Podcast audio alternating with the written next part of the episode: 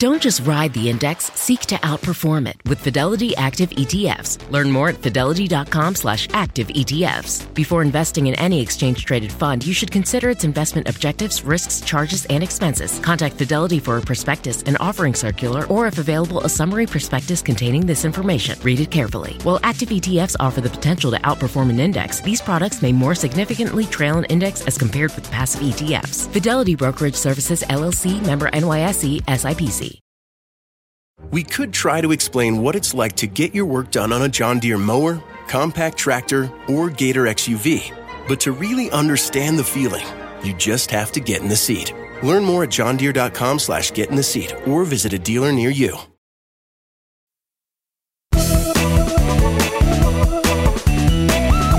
Hello and welcome to Money Girls Quick and Dirty Tips for a Richer Life. I'm Laura Adams. This episode is for new graduates or anyone who needs some real world financial tips. Do you ever reflect back to an earlier time in your life and think, I wish I knew then what I know now? One of the reasons I love doing this podcast and teaching people about personal finances is to help them get started on the right financial path as early as possible. Are there some lessons I wish I had learned sooner rather than later when it comes to personal finances? You bet. I'll share five tips that can help anyone get a leg up on their financial future. The most basic and important rule for personal finances is to be prepared for the unknown. And you know there's plenty of that in today's turbulent economy. So, no matter how much money you start earning, tip number one is to quickly build an emergency fund. Think of an emergency fund as your investment in yourself. It's how you'll stay calm and cool in the face of a potential crisis, like a broken down car, an unexpected medical bill, or a job layoff, for example. Once you start building a cash reserve, be disciplined with it. Never take money out for anything other than real, let me repeat, real emergencies. Consider saving anywhere from 5 to 10% of your income for your emergency fund. You should keep it in a safe place, such as a savings account at an FDIC insured institution. I recommend that you save enough to cover a minimum of three to six months' worth of living expenses. Some higher yield savings accounts and money market deposit accounts will require minimum balances. So, as you accumulate more money, you'll have more options to earn higher interest rates. For example, you may have heard of ING at ingdirect.com. Right now, they offer a money market account with a 1.5% annual interest for accounts with a $1 balance. But if you have $2,500 to put away, you can earn 1.75% at discoverbank.com. There are many more options for higher interest rates that you may find locally or nationally. Bankrate.com is a great resource to start your account search. Tip number two also has to do with saving, but this money will be for the long term. Yes, you guessed it. This tip is to save for retirement. That should be your next priority after you've accumulated a healthy emergency fund. You might be thinking, hey, I haven't even found a job yet. Why should I be worried about what'll happen 40 years from now? The answer to that question really boils down to the power of compounding interest. The earlier you start saving, the less you'll need to save over time. That's because the magic of compounding allows you to earn interest on your interest, and that gives you a lot more bang for your buck. It's important to save in government sponsored retirement accounts whenever possible because they help to reduce your tax liability. Just about anyone who has taxable income can open up an individual retirement arrangement or IRA. And if you're lucky enough to be able to participate in a workplace savings plan, such as a 401k or 403b, Never, ever pass it up. Participation is especially important if the employer offers a savings match because that's free money. So you've got nothing to lose and a cushy retirement to gain. For much more on all types of retirement accounts and how to pick your investments, be sure to get my new audiobook, Money Girl's Guide to Retirement Planning. You can find it in the iTunes Store or at audible.com.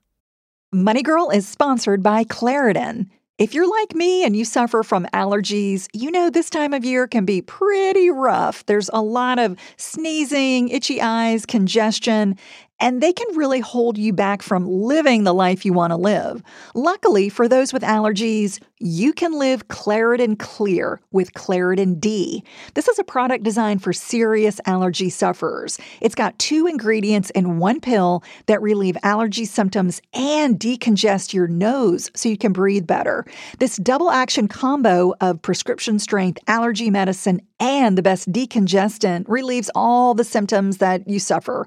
And what I love about Claritin D is that it starts working in as little as 30 minutes. Plus, it's non drowsy, so you can still make the most of your day. I can take Claritin D and then get on the mic and record a podcast without being too congested.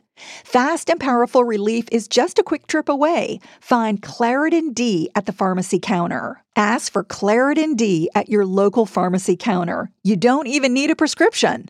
Go to Claritin.com right now for a discount so you can live Claritin clear. Use as directed. This episode is brought to you by AARP. 10 years from today, Lisa Schneider will trade in her office job to become the leader of a pack of dogs. As the owner of her own dog rescue, that is. A second act made possible by the reskilling courses Lisa's taking now with AARP to help make sure her income lives as long as she does. And she can finally run with the big dogs and the small dogs who just think they're big dogs. That's why the younger you are, the more you need AARP. Learn more at aarp.org/skills. Life is a highway, and on it there will be many chicken sandwiches. But there's only one McCrispy. So go ahead and hit the turn signal if you know about this juicy gem of a detour. Tip number three comes straight from the heart because I could have done a much better job in this category early in my career. It's to snub wasteful spending. Many new graduates are so happy to be out of school and earning their own money that they go a little crazy. It's easy to start excessive and wasteful spending habits that give you fleeting joy but long lasting debt. The new daily grind might leave you thinking, I deserve this luxury apartment or that shiny new thing. At the risk of sounding like one of the preachy professors you just got away from, the saying, a penny saved is a penny earned, is true. In fact, the reality is that you can turn a single penny into many pennies if you invest it wisely. Tip 3 segues nicely into tip 4 discard the credit card. That's because credit cards are usually the vehicle that makes wasteful spending so easy in the first place. If we always had to fork over cash to buy a little more of this or some of that, it's likely that we wouldn't buy it at all. Don't let your ability to get credit cards turn you into someone who abuses them. It's a good plan to have a credit card tucked away as part of a strategy to deal with emergencies. It can supplement your emergency fund if you find yourself in a serious pinch. And if you're extremely disciplined and always pay off credit card balances in full each and every month, they can be useful tools with great benefits. But getting cashback rewards and airline points will actually end up costing you much more in interest charges if you don't pay off your balance in full every month. Remember that if your bank account isn't flush enough to buy something with cash, check, or a debit card, you can't afford to buy it with a credit card either. It might seem like loads of fun to go on a wild spending spree, but the debt hangover is too painful and lasts way too long. Another benefit to responsible credit card use is that it helps you accomplish tip number five establish good credit. One of the challenges new grads and young people usually face is that they have little or no credit history. Many of your recurring bills can report your payment habits to credit bureaus. A late payment on your student loan or to a utility company can damage your credit score no matter how valid your excuse may be. Paying off a small credit card balance on time each month is a great way to slowly raise your credit score. It helps prove that you're a worthy credit risk for a loan, such as a mortgage, when you're ready for it. An impressive credit score also helps you get approved to rent a place to live, get lower insurance rates, and qualify for employment at certain stringent companies. So be sure to stay on top of your bills and pay them on time. Now that you've made it through school, make your personal finances a top priority.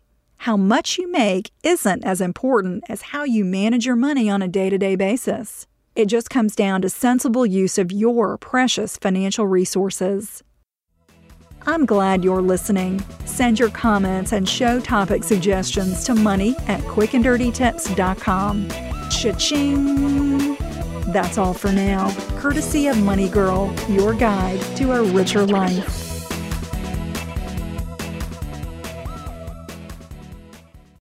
Life is a highway, and on it there will be many chicken sandwiches. But there's only one McCrispy. So go ahead and hit the turn signal if you know about this juicy gem of a detour. At Capella University, you'll get support from people who care about your success. From before you enroll to after you graduate, pursue your goals knowing help is available when you need it. Imagine your future differently at capella.edu.